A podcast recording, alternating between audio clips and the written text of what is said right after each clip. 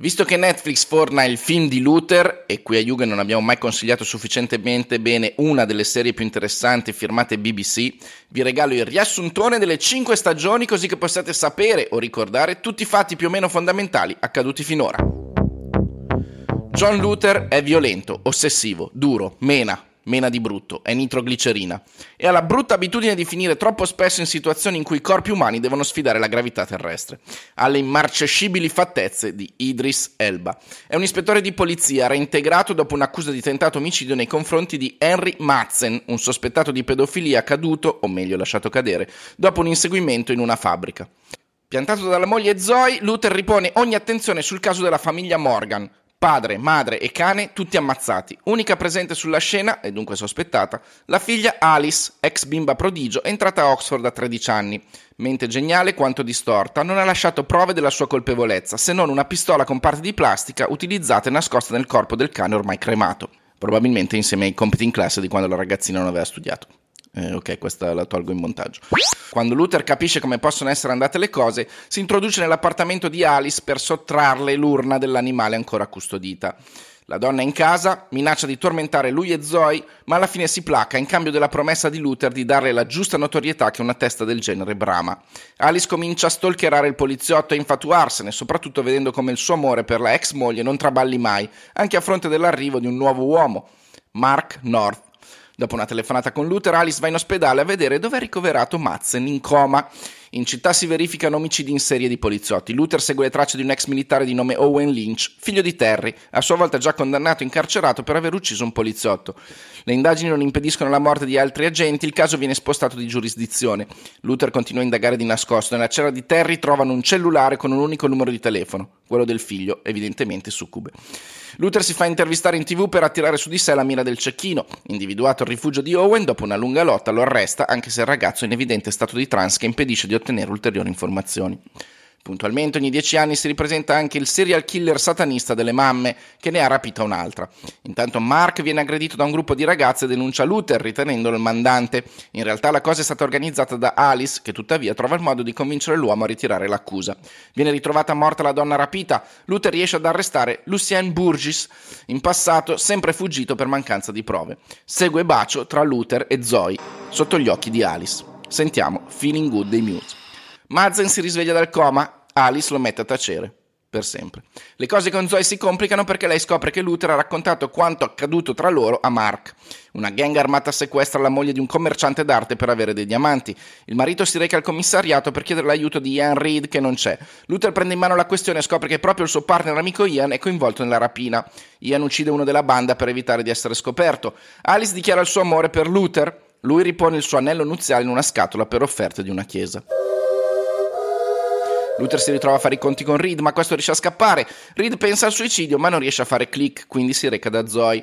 La donna chiama Luther per chiedergli aiuto, si arma di coltello, ma si prende un proiettile. Quando Luther arriva, la trova morta e capisce che Reed ha fatto sì che la colpa ricada proprio sulle sue spalle. Luther ora è un uomo in fuga e si rifugia da Alice. Il collega Justin Ripley è l'unico a ritenere Luther innocente. Lo avvisa del ritrovamento dell'arma così che la possa far sparire. Ian organizza un incontro con Luther, piazzando però una squadra speciale di cecchini pronta a sparargli. A salvarlo dal proiettile è proprio Ripley che si mette di mezzo. Alice convince Mark che non è stato Luther a uccidere Zoe e così ottiene il suo aiuto. I tre riescono ad arrivare a Ian. Luther registra la confessione di Ian che gli svela pure di aver avuto una storia con Zoe. A quel punto gli chiede di farlo fuori.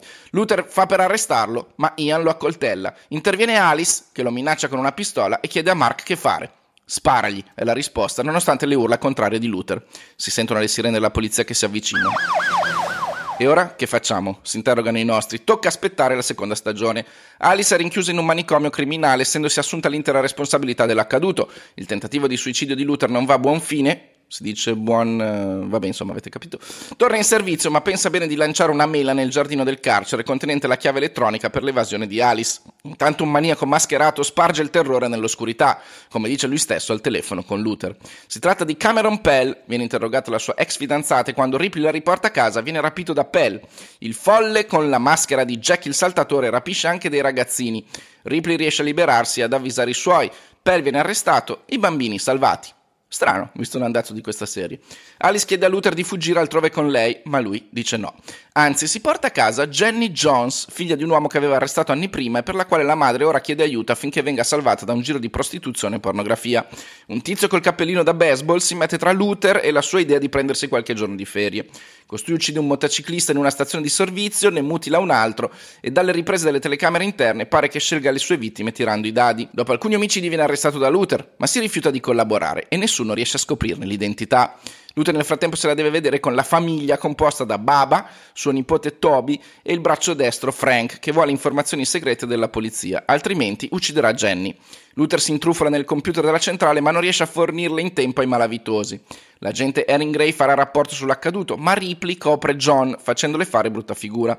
Quando Luther torna a casa sua trova Toby morto, ucciso da Jenny che era stata aggredita.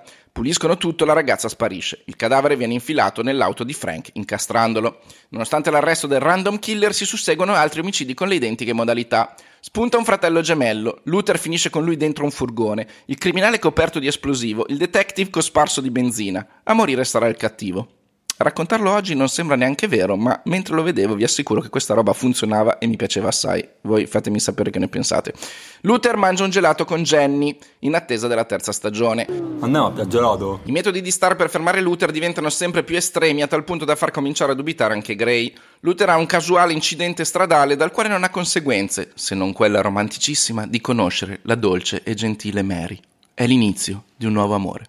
Proprio il vigilante Tom Marwood uccide Justin, ma Stark arresta Luther accusandolo di essere lui il colpevole al fine di eliminare un testimone del suo operato. Mentre viene trasferito, Luther viene sottratto al controllo della polizia da una persona mascherata. Si crede sia Marwood, in realtà è Alice, reduce da un periodo berlinese nel quale si è anche sposata e divenuta vedova. Il vigilante prova invano a rapire Mary che viene presa sotto protezione da Stark e Gray. Marwood uccide Stark e ferisce Gray. Alice e Luther lo inseguono in cima a un tetto dove è finita pure Mary. Marwood dice che ucciderà una delle due donne. A Luther la scelta. Alice, dice il poliziotto, ma quando sta per sparare Mary riesce a spostare il fucile. Alice ferisce Tom e fugge evitando per l'ennesima volta l'arresto. Lei e Luther si ritrovano sul loro ponte preferito, dove il detective viene invitato a lasciar cadere il cappotto di poliziotto e scegliersi una vita che valga la pena vivere, dimenticandosi dei vampiri che lo hanno prosciugato finora.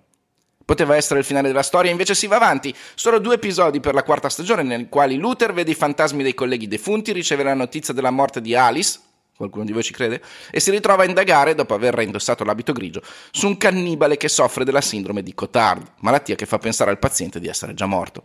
Al suo fianco c'è la giovane agente Emma Lane, molto somigliante alla Ygritte di Game of Thrones. Compare anche una certa Megan Cantor che afferma di avere un messaggio di Alice per Luther. Resta un po' tutto in sospeso, quindi andiamo subito alla quinta stagione senza perdere tempo.